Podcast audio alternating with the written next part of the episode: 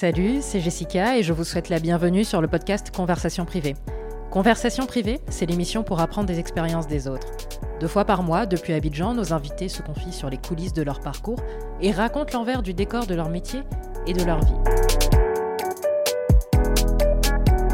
Ils racontent les richesses culturelles de l'Afrique grâce à l'humour.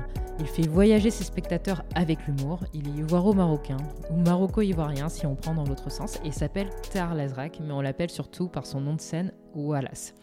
Je me souviendrai toujours des premiers spectacles de Wallace que je suis allée voir à l'Institut français ou encore au Palais de la Culture. Et ce qui me surprenait, c'est qu'il arrivait à faire rire des publics de nationalités et d'origines totalement différentes en même temps. Et je me suis toujours demandé comment il arrivait à faire rire des personnes qui ont des références culturelles différentes. Je pense que dans cet épisode, il a répondu à cette question. Il a également parlé de son papa, une de ses premières sources d'inspiration, des origines de son nom de scène, de la différence entre avoir de l'humour et faire de l'humour son métier, de ses débuts sur scène, de sa rencontre avec le roi du Maroc Mohamed VI. Il nous expliquait aussi comment est-ce qu'il s'est retrouvé à faire la première partie de Jamel Debbouze. Et il a répondu à la question à un milliard, est-ce qu'on peut rire de tout avec tout le monde? Ce que je retiens surtout de cette conversation, c'est que voilà, c'est être au bon moment, au bon endroit, mais il sait surtout saisir les opportunités grâce à son travail et à son talent. Si vous avez aimé ce 20e épisode de Conversation privée, vous pouvez laisser 5 étoiles et un commentaire sur Apple Podcast, vous abonner au podcast sur vos plateformes d'écoute préférées ou tout simplement vous abonner et me laisser un petit message sur le compte Instagram et LinkedIn de Conversation privée en cherchant tout simplement Conversation privée. Je vous souhaite une très bonne écoute et puis je vous dis rendez-vous au prochain épisode.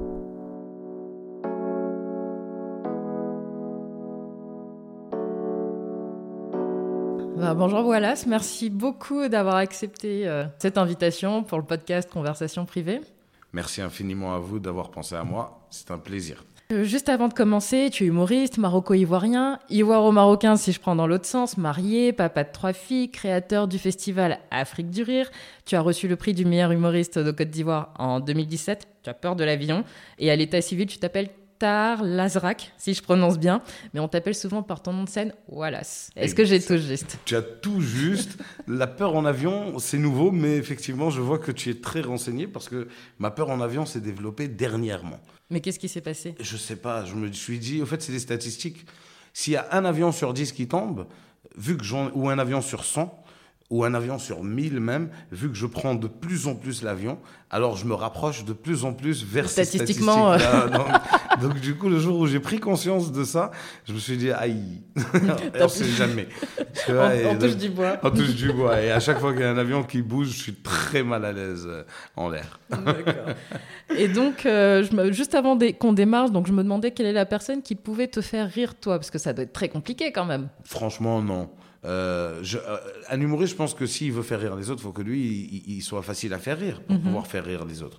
Ce qui me fait rire, moi, c'est vraiment les situations de la vie, c'est c'est tout ce qu'on peut euh, rencontrer, euh, tout ce qu'on peut voir tous les jours, Mhm. des choses qui, qui, qui arrivent. Et, et quand, on a, quand on a la chance de voyager et de voir comment ça se passe ailleurs, on se dit, c'est ça qui est génial, en fait. C'est ça qui me fait rire, moi. C'est cette différence qu'il y a entre chaque pays, dans chaque chose que je vais vouloir faire, c'est différent. Des anecdotes que je vais vivre à Niamey qui seront différentes de celles que je vais vivre au, vivre au Luxembourg, qui seront différentes que celles que je vais vivre à, Douala, que celles que je vais vivre à Abidjan. Et c'est ça qui me, fait, qui me fait rire et qui me fait marrer. C'est cette différence culturelle qu'il y a. Voilà. Et euh, est-ce que tu arrives à te... Parce que je, je, je regardais un jour une interview d'Omar Sy avec Fred, et il disait que lui, il arrivait, il riait de ses propres blagues sur scène, donc il en pouvait plus, il devait apprendre à se maîtriser. Est-ce que toi, ça t'arrive déjà? Oh, vraiment, ça, ça m'arrive des fois quand je fais de l'impro. Quand je fais de l'impro, ça peut m'arriver de rire, euh, de rire à une blague parce que j'étais pas au courant que j'allais dire ça. Donc ça peut être marrant. Mais en général, quand c'est un texte qui est tout écrit, euh, ça peut m'arriver d'en rire pendant que je l'écris. Et c'est pour ça que je vais le garder parce que ça m'a fait rire. Je me dis que si ça me fait rire, ça peut faire rire euh, les autres. Mais quand je vais le jouer sur scène, je vais pas en rire parce que je connais déjà la chute. Donc je vais pas être surpris. Les gens ils rient en général parce qu'ils sont surpris par la par, par la vanne, par la chute, parce que tu leur dis, parce qu'ils attendent, ils s'attendaient pas et tu les prends, tu les récupères dans un autre carrefour, ils s'y attendaient pas et c'est ça qui fait rire. Moi, quand je sais déjà la route que je vais prendre, à aucun moment je vais, je vais avoir envie d'en rire sur scène. Et ce nom de scène, Wallace, euh, elle vient d'où l'inspiration? Moi, voilà, c'est un nom que j'ai. Euh, euh, alors, à l'époque, quand je vivais au Maroc, j'avais un de mes meilleurs amis qui s'appelait Wallace. Et puis, quand je suis venu en Côte d'Ivoire et que je faisais partie donc de l'équipe de basket de mon école, etc. Et puis, il y avait euh, des noms qu'on attribuait à chaque joueur de l'équipe de basket, donc de l'école. Et parmi ces noms figurait le nom Wallace, qui est un joueur de basket qui a joué, je crois, avec les Bulls à l'époque. Et bon, Jordan s'était pris, Shaquille O'Neal s'était pris et tout. Et puis j'ai dit, bon, tu sais quoi, il y a Wallace.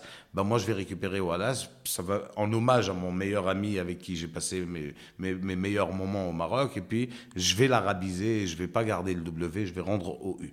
D'accord, ok. Ah, je pensais que c'était Wallace de Ouattara. Ah, D'accord, ok. Pardon. Enfin, le OU. Hein. Ok.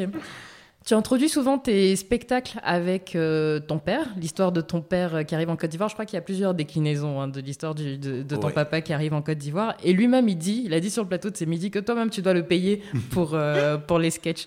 Quelle est la blague qui se rapproche au plus près de la réalité par rapport à ton père? C'est la date d'arrivée déjà. Mon père est vraiment arrivé en Côte d'Ivoire en 1956. Et ce qui est tout, Il avait quel âge? Il devait avoir 13 ans à l'époque. Ce qui est très vrai dans le sketch, c'est que euh, c'est qu'à l'époque, c'était des drapeaux de France qu'il y avait en Côte d'Ivoire. C'était encore une colonie. Euh, les policiers, les douaniers, etc., c'était des Français. Et l'hymne national n'existait pas. Et quand mon père nous raconte un peu comment c'était à l'époque, et puis 1960, le 7 août, l'indépendance, le changement de drapeau, etc., la seule chose qui n'est pas vraie, c'est qu'il partait pas en France. Il savait très bien où il allait. Il était très bien euh, conscient qu'il venait en Côte d'Ivoire et c'est un choix que je salue aujourd'hui parce que je pense que si on veut voir dans le fond, mon père a été très, euh, comment dire, c'est-à-dire qu'il a été, alors je perds le mot. C'est comme s'il savait un peu ce qu'il Il avait une intuition. Ouais, c'est plus que ça même. Il a été visionnaire carrément de, savoir que l'Afrique allait être à la lumière un jour, que, que la chose, que la, tendance allait s'inverser, que ça serait l'Afrique qui serait mise sur un pied d'estrade à un moment donné. Je pense que mon, père, quand il est venu en, Côte d'Ivoire, c'était parce que il s'est dit je veux pas quitter mon continent. Il s'est dit aujourd'hui je suis un Africain, marocain d'origine certes, mais africain d'abord. Et si je dois aller euh, gagner de l'argent et, investir sur un continent, autant que ce soit sur mon continent, plutôt que d'aller changer, déjà change de pays, je vais pas en plus changer de continent. Donc je pense que ça a été un peu ça, sa vision des choses. Et puis, nous, après, quand on a grandi, bah, j'ai un grand frère qui a décidé, lui, ça fait déjà plusieurs années, peut-être plus de 20, 25 ans, qu'il a décidé de partir, qui, vit maintenant aux États-Unis. Chacun a, a, choisi sa route. Et moi, j'ai jamais accepté de quitter la Côte d'Ivoire parce que je savais que c'est-à-dire j'ai vécu tellement de choses dans ce pays que je savais que mon bonheur, il se trouvait là, que, que mon, mon, avenir, il se trouvait là, il se trouvait pas ailleurs. J'ai eu des propositions pourtant pour rester en France, pour vivre en France, et j'ai toujours refusé parce que c'est là que, que je veux construire, c'est là que je veux construire une histoire. Mhm. Je veux faire partie de l'histoire de, des gens qui vont peut-être apporter une minuscule pierre à l'édifice, mais qui vont apporter leur contribution pour le développement culturel africain. D'ailleurs, ton papa, il est un des doyens des Marocains en Côte d'Ivoire. Mais au-delà de la vision, quelles sont les circonstances qui l'ont amené à vivre en Côte d'Ivoire à l'âge de 13 ans? Le décès de son père. Quand, le, père de, mon père, donc mon grand-père, est décédé, euh, mon père s'est dit je ne peux pas il accepter. Il a perdu très jeune. Très très jeune. Il s'est dit je ne peux pas accepter que ma mère sorte travailler pour nous nourrir. Bah, je vais moi travailler pour nourrir ma mère. Et c'est sa première euh, motivation pour quitter le Maroc, pour quitter sa mère, très jeune, et de venir travailler en Côte d'Ivoire. Et tout son salaire, il l'envoyait à sa mère. Il leur disait, laissez-moi juste de quoi acheter un savon pour me laver, et tout le reste, vous envoyez à la maman. D'ailleurs, quand j'ai fait des recherches euh, sur ton père, je me suis dit, mais il faut que je le reçoive pour le podcast. Parce qu'avec tout ce qu'il a vécu, à Boaké, tout ça, enfin, ah c'est. Il a vécu à Mans, il a dormi dans, dans des cours communes. Ça m'a l'air d'être un homme très courageux, en tout cas. Très, très courageux. Il a, il, a, il a tout fait. Il a fait du taekwondo, du judo, il est ceinture noire troisième dan, il a fait ah, du football. Donc ça jouait pas à la maison. Ah, il nous a envoyé les katas. Hein. il, a, il, a fait, il, a, il a entraîné l'armée de l'air française au mhm. judo. Euh, il, a, il a joué au tennis, il a, il a entraîné l'espoir de Mans et l'étoile filante à Mans au football. Donc c'est vraiment un sportif. Il rentrait chassé à 4 heures du matin avec une torche sur le front, seul armé de son calibre 12. Mon père, c'est un... Et qu'est-ce qui... Euh, donc en 2007, toi, tu joues en avant-première le spectacle d'Abbas Zayn. Euh, mais à quel moment l'humour, ça a commencé à devenir ton job? À aucun moment, je m'en suis rendu compte. Ça s'est fait progressivement. Ça s'est fait tout seul. Du jour au lendemain, j'étais euh, j'étais assis puis je me suis dit je vais je vais tout plaquer, je vais et je vais vivre de ça. Mhm. Voilà. D'ailleurs, qu'est-ce qui te fait tout plaquer euh, Enfin, qu'est-ce que tu as ressenti quand tu as tout plaqué? C'était dur. Que, parce que as quand même, parce que tu disais que tu n'avais pas d'économie. Rien. Tu bon, étais jeune et, et donc tu as pris la décision comme ça. Ça n'a pas été facile. Je, avec 500 000 en poche. Et j'ai tout reconstruit de mes mains avec 500 000 en poche. Euh, ce qui m'a qui motivé à vraiment tout plaquer, c'est que j'arrivais plus à gérer les deux. J'étais directeur d'hôtel et pendant que j'étais dans un spectacle à Dakar aux répétitions, il fallait que je gère les serviettes de la chambre 20. C'était n'importe quoi. Je pouvais plus euh, je pouvais plus me permettre de de d'être dans ces deux trucs là. Ça t'étouffait. Mais complètement, j'avais plus de vie. Heureusement encore à l'époque, j'avais pas de famille. Enfin si, j'avais mon père et ma mère, mais quand je dis j'avais pas de famille, j'avais pas j'avais pas de femme et d'enfants ça aurait été juste impossible. Donc déjà, mon père et ma mère, je les voyais plus. Je pouvais finir un spectacle à 1h du matin, rentrer à la maison complètement mort au moment où, où je me mets sur le lit pour dormir. On m'appelle, on me dit, euh, il y a un des PDG de telle boîte qui arrive à l'hôtel et c'est le directeur qui doit le recevoir. Donc tu te mets en costume et tu viens. Et il faut être là-bas à 3h du matin, 2h30 pour recevoir ce gars, pour repartir dormir et être à 7h au boulot. C'était devenu invivable. Et un jour, j'ai dit, allez, sais quoi, c'est l'hôtellerie ou l'humour. Et je savais que là où je serais le plus euh, content, déjà, c'est dans l'humour. Et puis, c'est le seul, c'était pour moi le peut-être le seul job que je pouvais faire où je pouvais dire je travaille comme un chien mais au moins je le fais pour, pour ma mhm. gueule pour, pas pour quelqu'un d'autre. Directeur d'hôtel tu bosses comme un chien mais à la fin du mois c'est ton salaire qu'on te donne. Alors que tu te bats comme un malade mais tu te bats pour faire évoluer quelqu'un d'autre. Moi je veux me battre comme un malade sans problème mais à condition que ça me fasse évoluer moi et voilà comment j'ai décidé de monter ma boîte de prod, mon festival, etc. D'accord. Et est-ce que tu penses, parce que tu as, tu, tu l'humour chez vous, en tout cas, c'est de père en fils, ah euh, de ce que j'ai, de ce que j'ai compris. Euh, chez toi, c'est quelque chose qui m'a l'air inné. Mais est-ce que tu penses qu'on peut apprendre à faire rire ou il faut quand même un minimum de, talent, de quelque chose d'inné avant, avant de faire quoi que ce soit mon, À mon humble avis, il faut quand même un petit truc. Mhm. À mon humble avis, il faut quand même un petit truc, il faut avoir quelque chose et après, bien sûr, il faut l'améliorer, le perfectionner avec du travail, avec des exercices, avec des techniques. Pour ça, quoi de mieux que des professionnels? Je remercierai jamais à Bazen, que j'appelle papa, de m'avoir mis sur scène et de m'avoir appris tout ça. Bah, même respirer sur scène, ça s'apprend. Comment respirer sur scène? Chose que je ne savais pas. Tu peux pas monter sur scène et commencer à parler et raconter des blagues. Tu pourras le faire, euh, ça va une semaine. Après, après tu vas, soit tu vas te lasser, soit tu vas lasser les gens. Soit tu n'auras plus de voix parce que il faut parler du ventre, parce que tout ça, ça se travaille. Donc il y a beaucoup de, il y a beaucoup de techniques que je ne connaissais pas et que Abazen m'a appris et continue hein, de m'apprendre. On, on, finit jamais d'apprendre, comme on dit. Aujourd'hui, après 13 euh, ans de carrière, je suis encore euh, je suis, enfin 13 ans, un peu, peut-être un peu moins, et je suis encore en train d'apprendre. Et tu, tu considères Abazen comme ton mentor?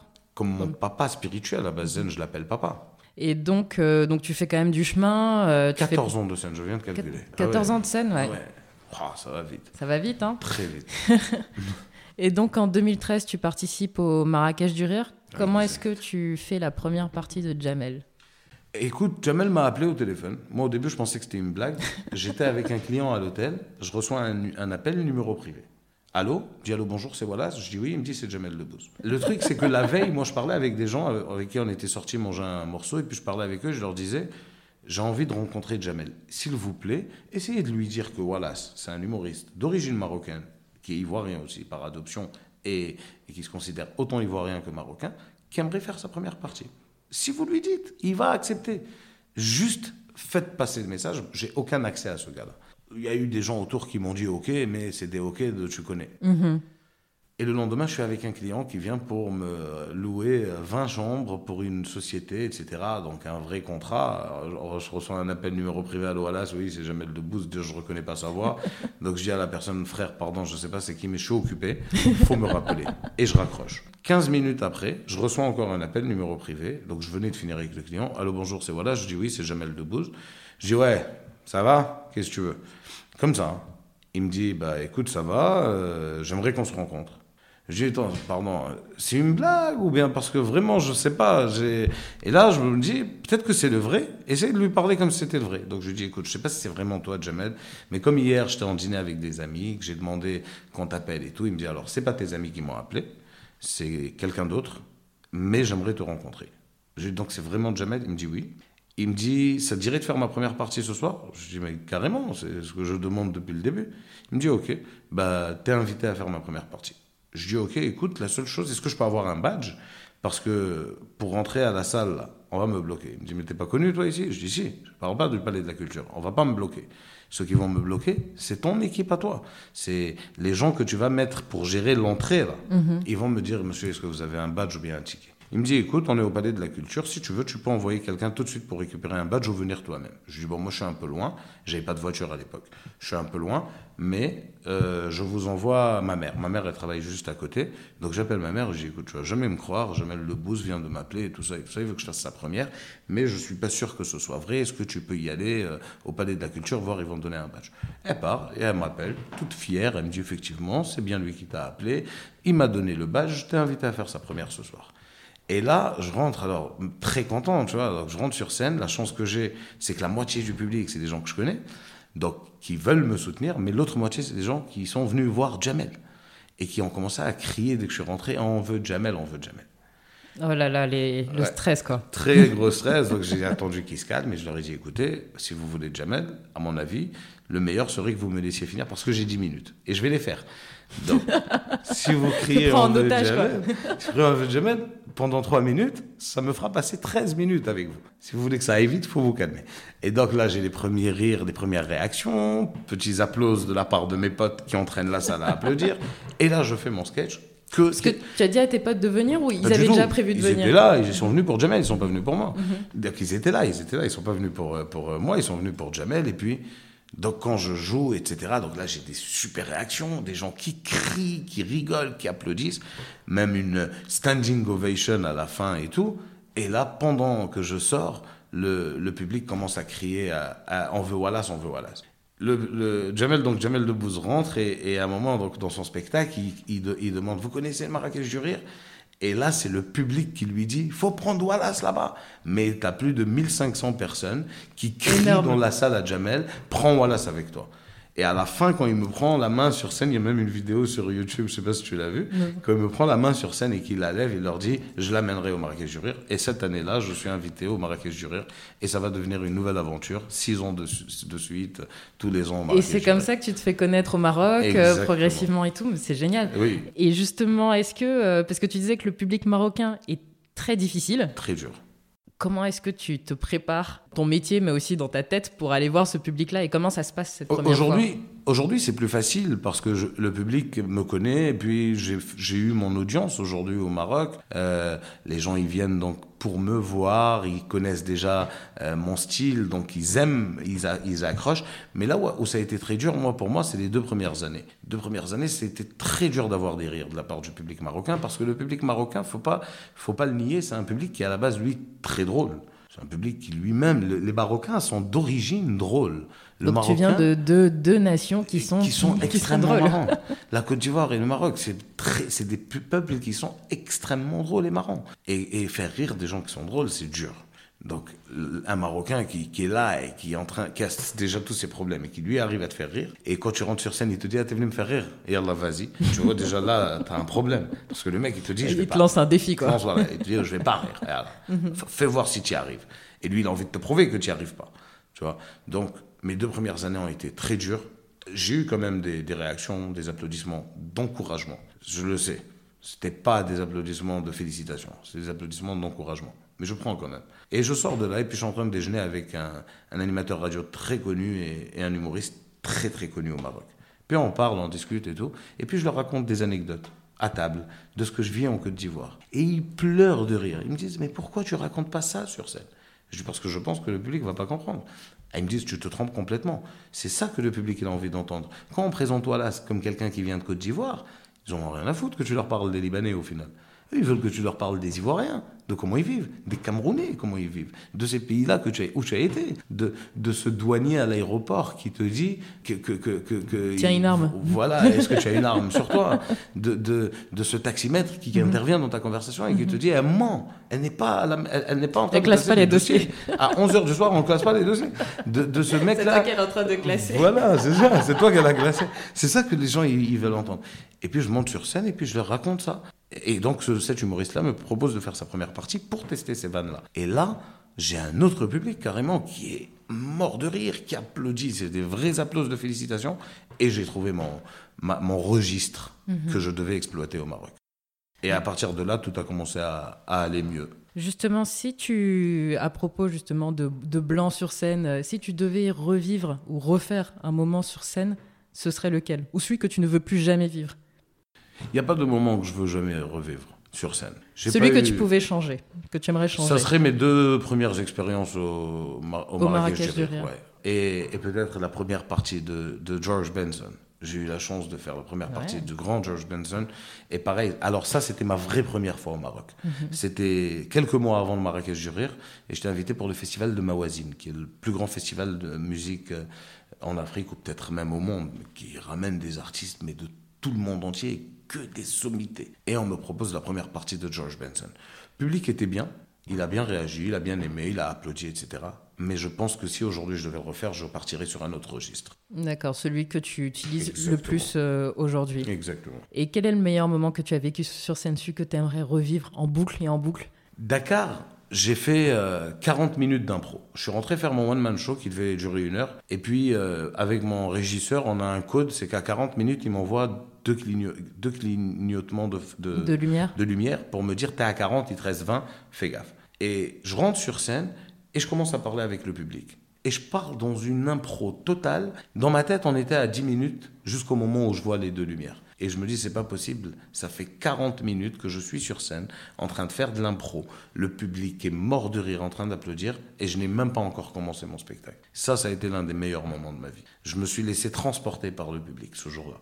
Ce jour-là, j'ai même pas, j'ai dû faire deux sketchs de mon one man, de mon vrai one man, et j'ai dit aux gens qu'ils n'avaient pas vu dans la tête de Wallace que je reviendrais le jouer parce que c'était pas ce spectacle-là. Aujourd'hui, on était en impro, et ça leur a encore beaucoup plus euh, plu finalement de se dire qu'on a assister à quelque chose d'inédit qu'il ne refera jamais de toute façon parce que l'impro, tu peux pas la refaire. Donc ce public-là avait eu la chance de découvrir quelque chose d'inédit que même moi je je connaissais pas. Peut-être que c'est moi qui suis naïve, mais en tout cas quand je te vois dans tes spectacles ou la dernière fois que je t'ai vu c'était au Di Coco euh, il y a quelques semaines, en fait tu interagis avec le, le public. Et en fait, ça, c'est assez énorme parce que quand je regarde des spectacles Montreux et tout, parfois il y en a, je, je pense pas qu'il est vraiment parlé à la personne. Il y a, le truc est déjà prévu. Là, avec toi, j'ai l'impression qu'il y a ah des moments de. Il y a que ça. Mhm. Euh, je, je, prévois jamais rien avec le public. J'adore, euh, j'adore vivre ce moment-là en même temps que tout le monde. Tu t'amuses avec les Camerounais. C'est exactement ça, les Camerounais, euh, beaucoup les, les, les, gars qui viennent en retard. J'adore les, les titiller, leur métier, ce qu'ils font dans la vie. En général, tu demandes à quelqu'un, tu fais quoi dans la vie? Il commence toujours par. C'est ça qui est énorme. Pourquoi tu réfléchis à ce que tu fais dans la vie? Tu, tu, tu, le fais ou tu le fais pas. Et, j'adore demander aux gens, et vraiment, à chaque fois que je demande aux gens, c'est. Euh, et donc, c'est pour ça que ça, ça, m'amuse. Il y, a, il y, a, des gens qui sont venus. Un mec qui est venu euh, la dernière fois bah, au Coco avec carrément une caméra professionnelle en train de me filmer au premier rang. Je lui dis, moi, ça va, tu fais partie de l'équipe de captation ou c'est comment? Parce que j'ai pas compris. et puis, on l'a attaqué toute la journée. J'avais un gars, c'était Maître Gims. Il gardait ses lunettes. Euh, le mec gardait pendant tout le spectacle. Donc je l'ai appelé Maître Gims pendant tout le spectacle. Donc voilà, j'aime bien ça. J'aime bien jouer avec le public, interagir avec eux. Ça leur donne aussi euh, l'occasion de s'amuser vraiment, quoi. Mhm. Voilà. Et donc c'est à partir du Marrakech que tu te fais connaître au Maroc et tu as l'occasion de rencontrer le, roi Mohamed VI. Ah, c'est avant ça. C'est avant ça. Un 20 mars. Exactement. Pendant 20 minutes. Exactement. Et qu'est-ce que vous vous dites en fait avec le roi du Maroc? On parle culture. C'est un, un, grand amateur de culture. Il aime beaucoup tout ce qui est spectacle, tout ce qui est musique. Il soutient la culture. notre roi. Pour moi, hier, je répondais à une interview où on me disait c'est pour toi un homme que tu admires? Je dis c'est lui. Parce que c'est quelqu'un qui est, qui est déjà très généreux dans l'écoute. Il écoute, il peut t'écouter. Tu peux parler pendant 25 minutes, il va t'écouter. Et, et, et, retenir ce que tu vas lui dire et s'en rappeler. Et peut-être te recevoir deux, trois ans après et te dire Mais tu te rappelles, lors de mhm. notre dernière rencontre, on a parlé de ça, de ça, de ça. Il m'a impressionné. Et puis pendant 20 minutes, on va parler de culture, de, de, de, la vie en Côte d'Ivoire, de la vie au Maroc, de, des points en commun qu'on a de, ces deux cultures-là. Première question qu'il me demande, est-ce que j'ai la binationalité? Est-ce que je suis j'ai la nationalité et marocaine et ivoirienne? Il me félicite pour mon travail, il, me dit, il m'encourage pour mon travail, etc. Je, récupère le maximum de conseils que je peux récupérer de chez lui. Et je ressors de là neuf. Et quel est le conseil que tu retiens le plus de lui? C'est d'avancer. C'est de, de garder en tête qu'il faut continuer d'avancer. Quel que soit Alpha, il faut continuer d'avancer. Comme dans une course, si tu es blessé et que tu ne peux plus courir, marche. Mais le plus important, c'est de continuer d'avancer. Alors, il y a quelque chose, moi, qui me fascine dans tes spectacles, c'est que tu as quand même plusieurs personnages. Tu as, le Amoudé, le Libanais, tu as aussi ton personnage ivoirien. À un moment, tu vas faire l'accent euh, camerounais, ensuite tu seras le policier euh, congolais. Et avec tout ce melting pot là, tu arrives à faire rire des Burkinabés, des Ivoiriens, des Belges, des Français, enfin bref, euh, et j'en passe. Euh, c'est quoi le secret pour justement faire rire des personnes qui ont des références culturelles différentes? C'est de leur expliquer comment ça se passe chez nous. C'est quand tu vas en Belgique et que tu leur dis au Cameroun, on parle avec le mec quand il est sur scène, les gens déjà ils savent qu'il y a un gars du public qui va te parler. Et c'est ce que le gars du public va dire qui va venir les faire rire. Quand le gars du public me dit tu as raison, donc déjà, on est d'accord, parce qu'il y a beaucoup de gens qui vont se retrouver dans ce que je raconte. Et qui me dit, j'ai moi-même vécu la même situation. Limite, on s'en fout, mais il le dit quand même. et après, il continue en disant, je vais vous raconter. Mes frères, assieds-toi, c'est pas ton spectacle. Et ça, c'est arrivé. Ça, c'est arrivé. Ça, c'est vraiment arrivé. Ma femme est témoin, elle était là. C'est vraiment arrivé. Et là, c'est ce que j'explique aux gens. Je leur dis, euh, donc quand j'arrive en Belgique, etc., je leur dis, voilà comment ça se passe chez nous. Et c'est ça qui les fait rire. Ils en ont marre qu'on leur parle en France, en Europe en général, qu'on leur parle d'intégration, d'immigration. C'est des sujets qui, limite, ils, s'en foutent maintenant. Puis tu avais le Jamel Comedy Club qui avait déjà. Euh, qui, avait, qui, a, mis ça. Qui, a commencé. C'est eux qui ont commencé sur ces sujets-là. sur ces sujets. Et ils ont très bien fait. C'est très bien fait. Bien sûr. Mais c'est vrai qu'il y avait une next step. Hein. Le message, ils l'ont porté. Il, il, il, a même changé des choses. Leur message a changé beaucoup de choses. Euh, grand chapeau à Jamel et son équipe. Aujourd'hui, il faut passer à autre chose. Je ne parle pas pour Jamel et son équipe. À la rigueur, eux, s'ils veulent continuer, c'est leur créneau. Mais les autres, non. On est censé venir raconter autre chose. Les gens, ils ont envie. Il n'y a pas que ça dans la vie. Les gens, ils ont envie d'entendre ce qui se passe ailleurs. L'intégration, l'immigration et le racisme, ça y est, on est en 2021. On a beaucoup d'autres choses à dire. On vient, on parle du corona, de qu'est-ce qui se passe. Viens, on parle de comment on va faire pour vivre les dix prochaines années. De, de quelles sont notre façon de vivre. Moi, c'est pour ça que je disais la dernière fois dans un article à Télérama que mon, mon objectif est de faire voyager mon spectacle sans changer une virgule. Parce que je veux que tirer les gens avec moi dans mon univers, pas, pas moi rentrer dans leur univers. Je veux les faire voyager. C'est ça le plus beau compliment que j'ai reçu. On m'a dit quand on vient voir ton spectacle, on voyage. C'est ça que je veux. Je veux faire voyager le, le Belge qui n'est jamais sorti de Bruxelles, si ce n'est pour aller à Liège ou à Charleroi. Je veux l'amener avec moi au Cameroun. Je veux l'amener avec moi au Congo, en Guinée. Voilà, et c'est ça qu'ils aiment. D'ailleurs, je vais prendre la question dans le sens inverse, c'est-à-dire que euh, des personnes ont des références culturelles différentes, mais il y a peut-être, enfin, on peut rire de tout mais pas forcément avec tout le monde. Est-ce qu'il y a des, selon les pays, il y a des sujets, des blagues ou des thématiques que tu n'abordes pas? Bien sûr. Tu as un exemple? Je ne vais pas donner le pays puisque je ne l'aborde pas, mais il y a des pays où je ne parlerai jamais politique. Parce qu'après, voilà, j'ai des ambitions à long terme.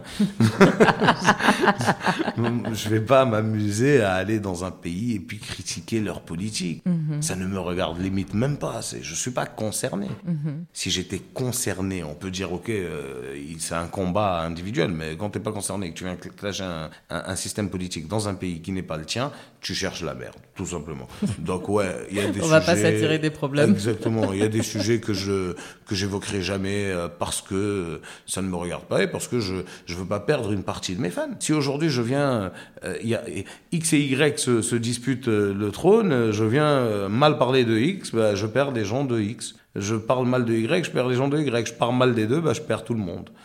Alors pourquoi je vais pas leur parler de, des voitures France au revoir qu'on nous balance, qui, qui, qui fonctionnent plus et, et, faire rire avec ça plutôt que de, de, froisser les égaux. Et il y a une, d'ailleurs, tu, tu, arrives à le faire très bien, en particulier avec un personnage, c'est Amoudé, le Libanais, souvent dragueur, oui. qui a voulu se présenter aux élections, présidentielles. Comment est-ce que ce personnage, tu, tu l'as construit? Est-ce qu'il a inspiré d'une personne en, particulier? Complètement. Il y a un monsieur que j'ai connu, paix à son âme, qui est, qui est décédé maintenant, qui s'appelait Ali. Et un jour, il était en train de m'indiquer la route. Et il me disait, tu viens à côté des commissaires de Adjamé. Je dis, de quoi? Il me dit commissaires. J'ai dit la vérité, moi je ne connais pas commissaire, il faut essayer de bien. Il dit non, il y a un commissaire, et c'est là qu'on m'explique qu'il parle du commissariat. Et je me dis, ce gars il est extraordinaire. Donc je décide d'aller le voir moi-même pour avoir une discussion avec lui, et puis parce que je devais le voir pour du travail, et puis pendant une demi-heure, on discute.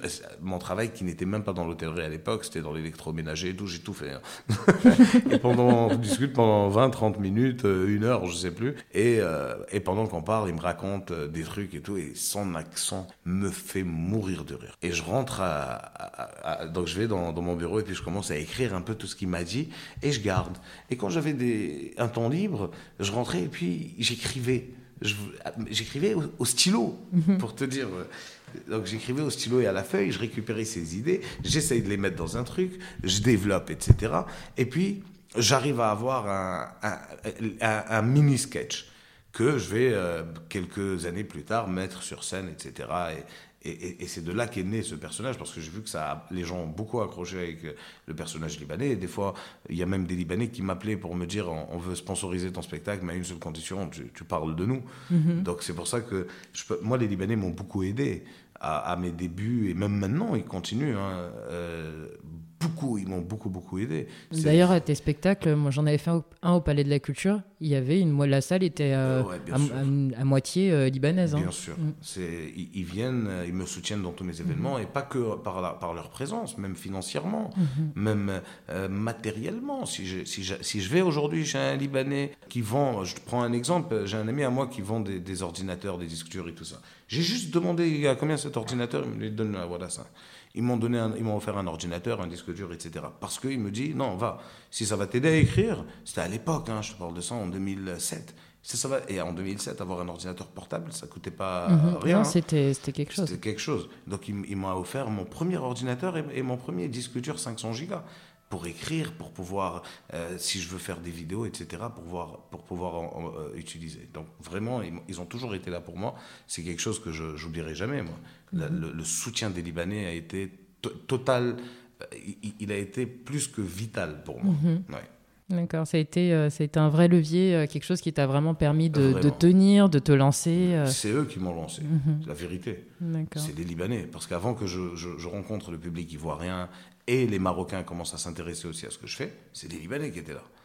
D'ailleurs, est-ce qu'il y a des différences entre ces publics-là? Parce qu'on parlait des, Marocains qui sont très, enfin, qui sont exigeants parce que eux-mêmes sont déjà drôles. Mais à Abidjan, est-ce que tu sens une différence selon? Non, non, parce que la culture est la même. Parce que qu'ils soient libanais, marocains, ivoiriens, portugais, le vécu est le même. Quand je vais leur parler de la guerre, ils savent de quoi je parle. La guerre, je vais jamais la faire sur un plateau euh, en Europe, mais elle fait partie de mon one man show et, les gens rentrent dedans parce que je leur explique ce qu'on a vécu. Les gens, ils ont vu ce qu'on a vécu à la télé, mais à la télé, on ne montre pas tout. On montre très souvent d'ailleurs des choses que les plus graves. Parce qu'on a eu aussi des bons moments pendant la guerre et ça, on peut pas le nier. Nous, on joue au foot. On joue au foot en bas. On pouvait aller retirer 2000 seulement alors que tu peux avoir ton compte blindé. Tu pouvais retirer, moi, de la banque qui était en bas de chez moi, pendant en plein milieu de la crise, crise, c'était 2000 par jour. 2000 cigarettes coûtaient 5000 francs le paquet à l'époque. Mais je te dis, nous on a payé cigarettes déjà 3 cigarettes, pas 3 mhm. paquets. Hein. À 3 cigarettes à 10 000 À 10 000. Ah ouais? Non, mais nous on a attention. un de mes amis libanais, lui, il fumait beaucoup. Il pouvait donner une télé pour une cartouche.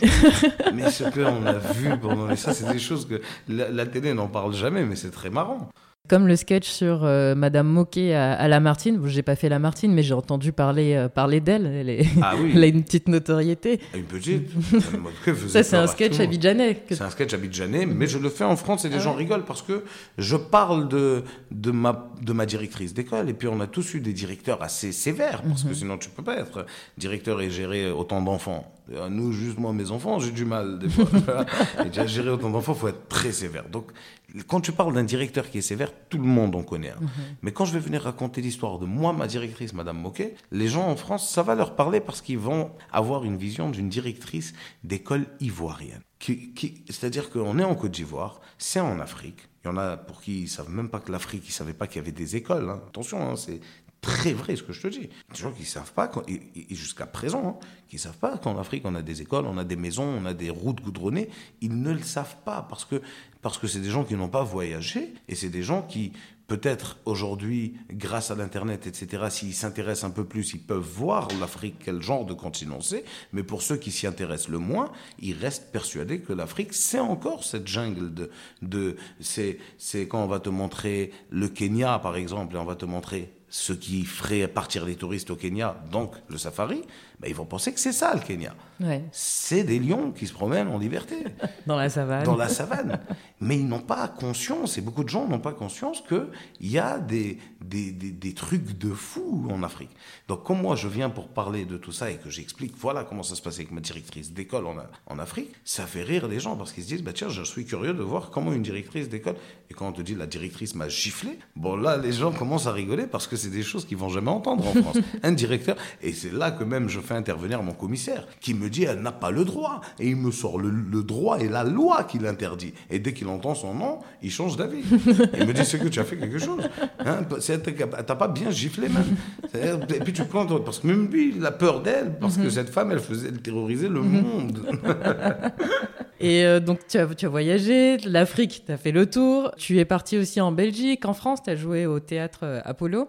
C'est quoi la next step maintenant euh, Tu ne serais pas tenté par du cinéma, du petit écran? Si, si, je suis très tenté. Je, vais, bah, je fais. Euh, j'ai joué dans un film à l'époque. Alors aujourd'hui, c'est vrai que je, voudrais d'abord faire voyager mon spectacle à travers le monde. Bon, je prépare un nouveau, bien sûr, pour la Côte d'Ivoire, etc., qui sera normalement dispo fin d'année alors en, Europe, j'ai joué en France. En France, j'ai joué à Paris, à Metz, euh, dans pas mal de villes. J'ai joué en Belgique, j'ai joué au Luxembourg. J'ai fait vraiment, euh, j'ai joué à Copenhague, euh, Malmö, en Suède. Et puis je parle toujours en français et après j'ai envie d'aller toucher les États-Unis, etc. J'ai quelques sketchs en anglais, c'est bien sûr je mettrai pas l'accent dessus, mais pareil aux États-Unis, ça serait que pour toucher le public francophone avant de pouvoir peut-être dans 10, 15 ans avoir euh, une crise de la quarantaine à la Gade Elmaleh et puis partir m'installer peut-être là-bas à Los Angeles. À Los Angeles, tu vois. Ça c'est une belle crise de la quarantaine avec ma femme et mes enfants peut-être, why not? Et puis décider de conquérir à nouveau euh, un nouveau public, une nouvelle commencer une nouvelle histoire, commencer une nouvelle aventure.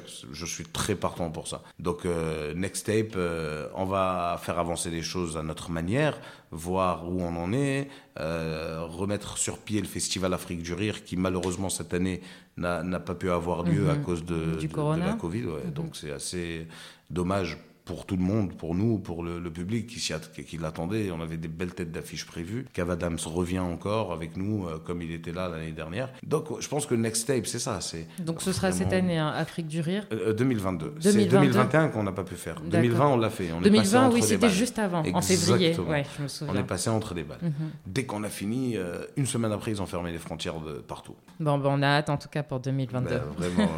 Et ce serait cool que la Côte d'Ivoire soit le nouveau, le nouveau nouveau hub de l'humour euh. C'est ce qu'on veut en faire. c'est ce qu'on veut en faire. Ok. Bah, écoute, on arrive bientôt à la fin. J'ai juste deux petites questions. On a, on a deux petits rituels à la fin de chaque interview. C'est, je demande toujours une recommandation que tu feras à un ami. Ça peut être un livre, une émission, ce que tu veux, même un conseil de vie, euh, ce que tu veux. Bah, de vivre heureux.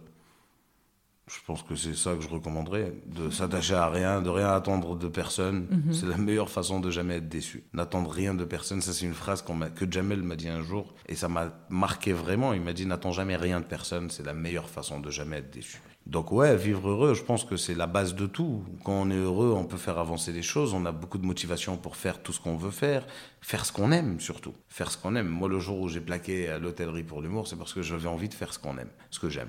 Donc ouais, je pense que c'est ça. Faire ce qu'on aime, et c'est ça le, le secret, à mon avis. Et si on doit suivre tes actualités, tu préfères qu'on aille sur quoi? TikTok, Instagram, Facebook Facebook, euh, Facebook, je suis beaucoup, beaucoup plus, plus actif. Facebook Ouais. Ok. Je sais pas pourquoi. Peut-être parce que j'ai beaucoup plus de, de monde là-bas. J'ai 500 000 personnes quand même. Donc, euh, Ah, mais sur TikTok, euh, tu t'en sors. Hein? 100, 100 et quelques mille, ouais. bon, vous étiez 20 sur TikTok au On début, était mais 20 on depuis ça a changé. 22, ouais. Je te jure, je rentré 22. Je... wow, wow. Qu'est-ce qu'on va faire à 22 On prend un café? Venez, on va boire un verre. À 22, ça remplit une salle de classe. Ah oui, c'est vrai, mais comme je donne pas de cours. bah, super, en tout cas, bah, merci beaucoup. euh, C'est toi que je reçu. remercie, en tout cas pour ces, pour ces quelques minutes euh, ensemble. Et puis, euh, et puis j'espère à la prochaine. Avec grand plaisir, à très bientôt. Merci Wallace, à bientôt.